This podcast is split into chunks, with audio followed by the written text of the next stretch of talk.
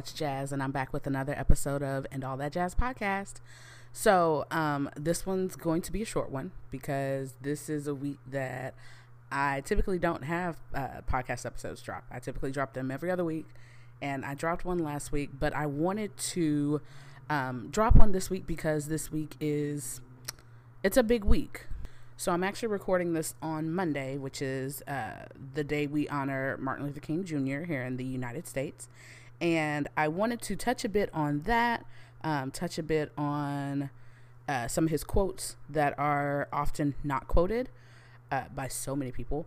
And um, I also wanted to share a few things that I've recently watched and or discovered online as far as like TikTok goes because I've gone down the rabbit hole and I'm now a person who can get lost for an hour on TikTok.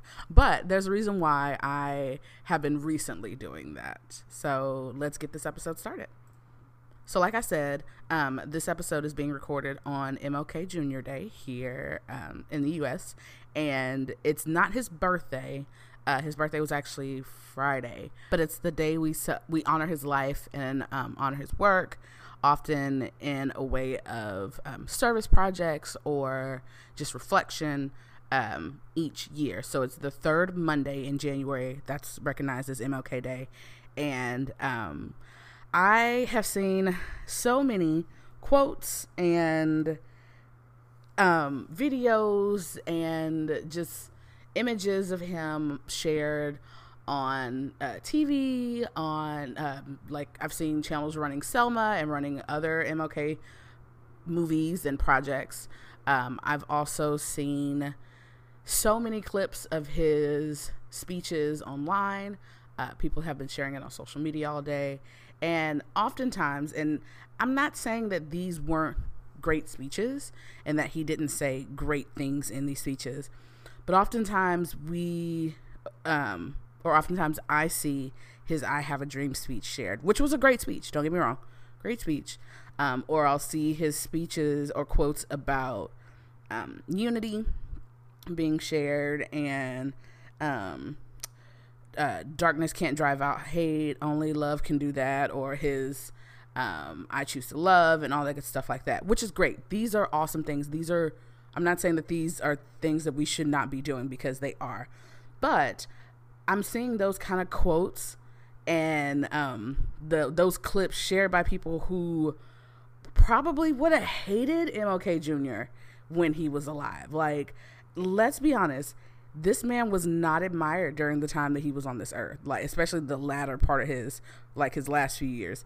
He was not admired. He was on the FBI's most wanted list. He was assassinated. Like this wasn't like, oh, he died in his sleep. No, he was assassinated. Um, he was he went against the grain a lot and he was not admired during his time on earth and seeing like the NFL and seeing bloggers and or just influencers who I know haven't done a damn thing against racial or um, any kind of injustice, honestly, whether it be LGBTQIA or anything like that, any kind other than posting the black square last spring. Um, and when I see people doing fake stuff like that and seeing um, conservative officials uh, twisting Martin's words, that really grinds my gears. Like at that point, just don't say anything. Like I would much rather people not say anything than to twist his words. If that makes sense. So I don't want to be a gatekeeper. I don't want to make it sound like I'm a gatekeeper, uh, because I'm not. Like I'm not. I'm not his children. I'm not one of his children. Um, his children are still around, and they. I feel like they get the final say so on a lot of stuff, but um, don't don't twist his words.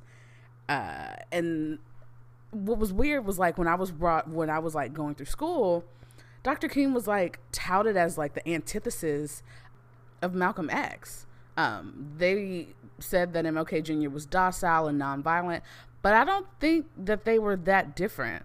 Like they both called for change, and for some reason, the general public just always assumed that Dr. King was the sit and wait type, and like he wanted everything to fall in his lap. But according to his letter from the Birmingham jail, it was the exact opposite. In fact, one of my favorite quotes of his was written during that time. And I don't know if he was ahead of his time or if we just haven't moved forward that much as a society, but this quote still rings true today, especially with folks constantly calling for unity and not wanting to rock the boat or disrupt our privileges while injustices and treasons prevail. So, nah, we ruffling feathers, and I'm going to share that quote with y'all. So the quote goes I have almost reached the regrettable conclusion that the Negro's greatest stumbling block in the stride towards freedom is not the white citizen's counselor or the Ku Klux Klanner, but the white moderate who is more devoted to order than justice, who prefers a negative peace, which is the absence of tension, to a positive peace, which is the presence of justice.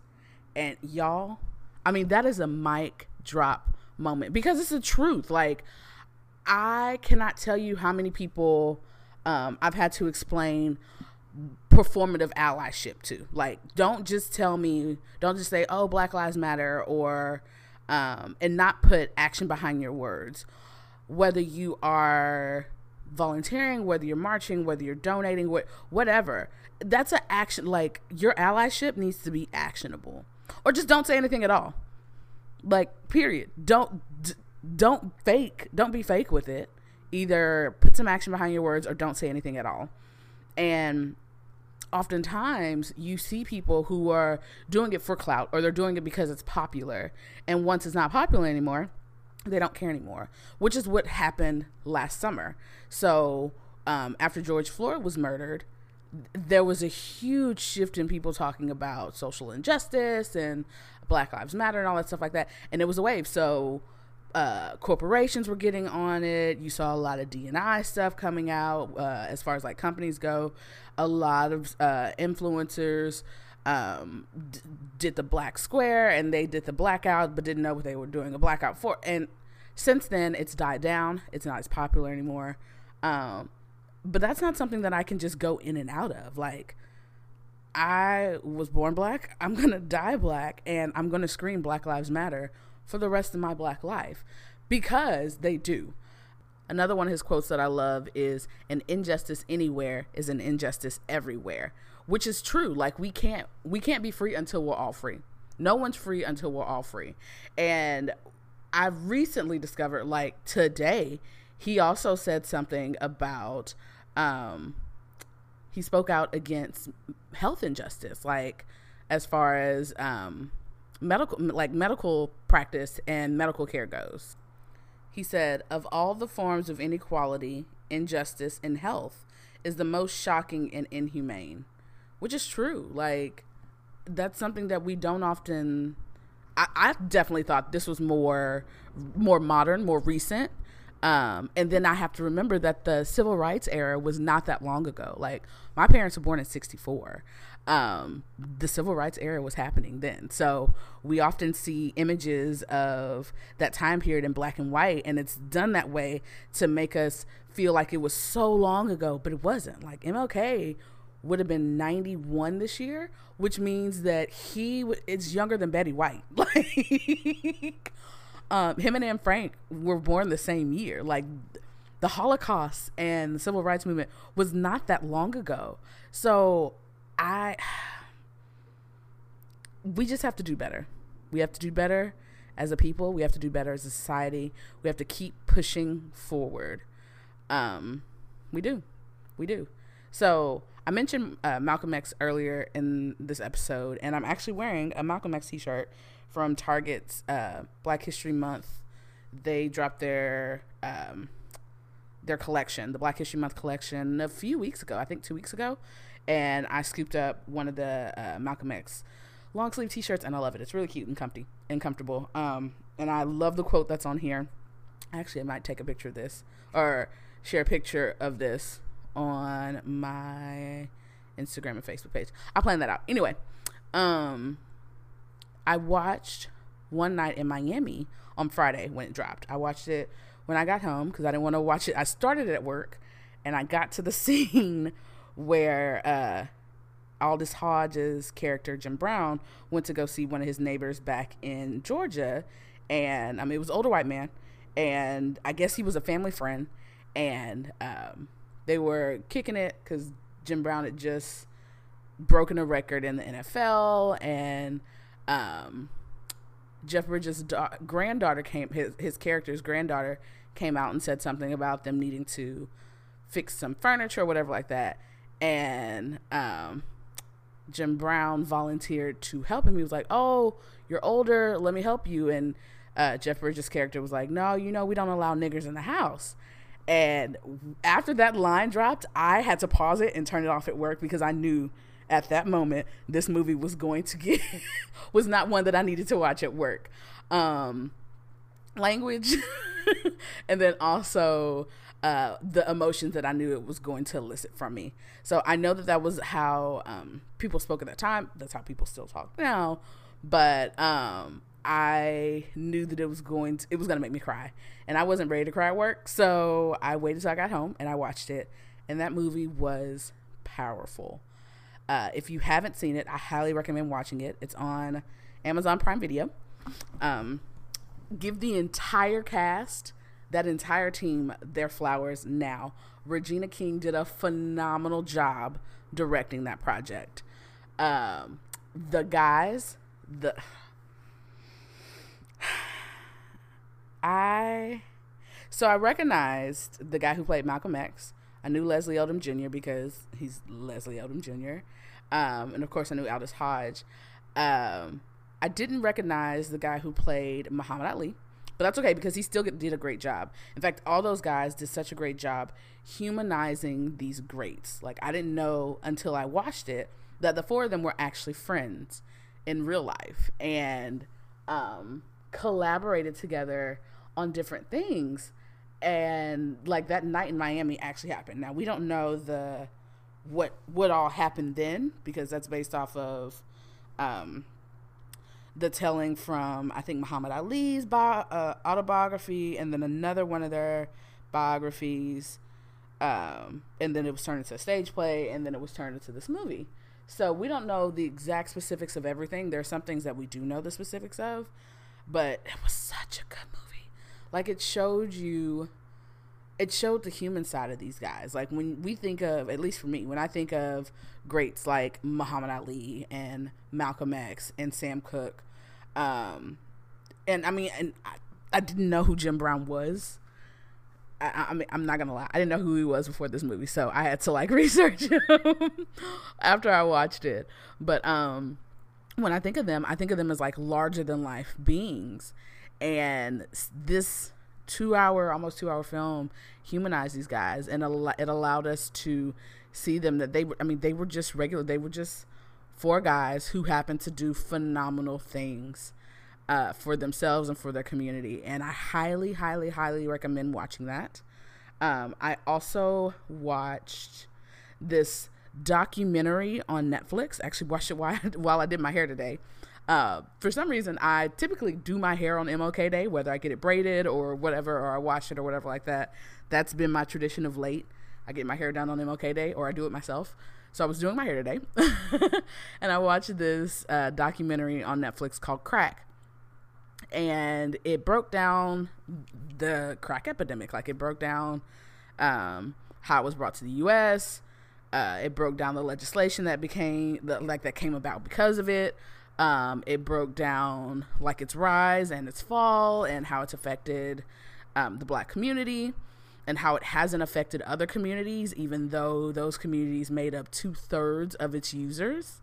So um, it talked about the prison population and how that like increased by 700% um and like due to crack um or just like the the the cracking down of of crack um that was really good. It was eye opening i also watched outside the wire on netflix.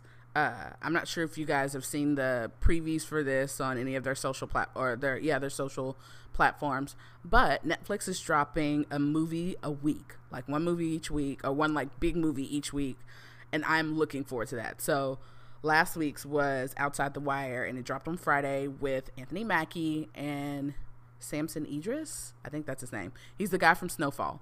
So uh, they play soldiers.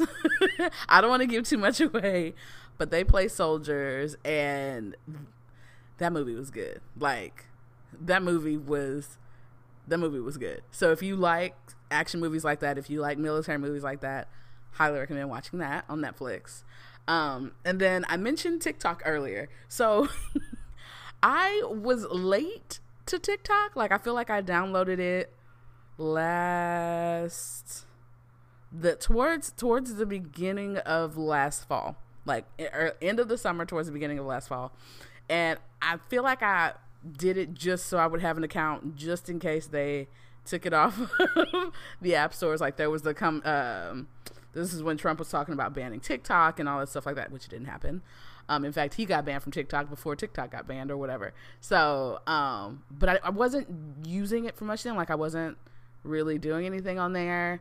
Um, I would watch a few videos every now and then, but didn't really use the app. Um, well, that changed. so now I try not to spend as much time on there because it is a time suck. Like it is very easy for you to get lost and spend an hour on there. In fact, they have um, I want to say like every hour they uh, there's a um, a clip that comes up that says, "Hey, you've been scrolling on here for a while. Go take a walk. Go eat something. Go drink some water." so I think that's great that they are encouraging people to not sit and scroll on TikTok all day. Um, and I haven't really made, I think I've made two. I haven't posted anything to my TikTok. I've shared two of them on Instagram, but I haven't posted anything to my TikTok. I mainly use it to comment and watch other people's. But um, I let me tell you something. These kids are creative.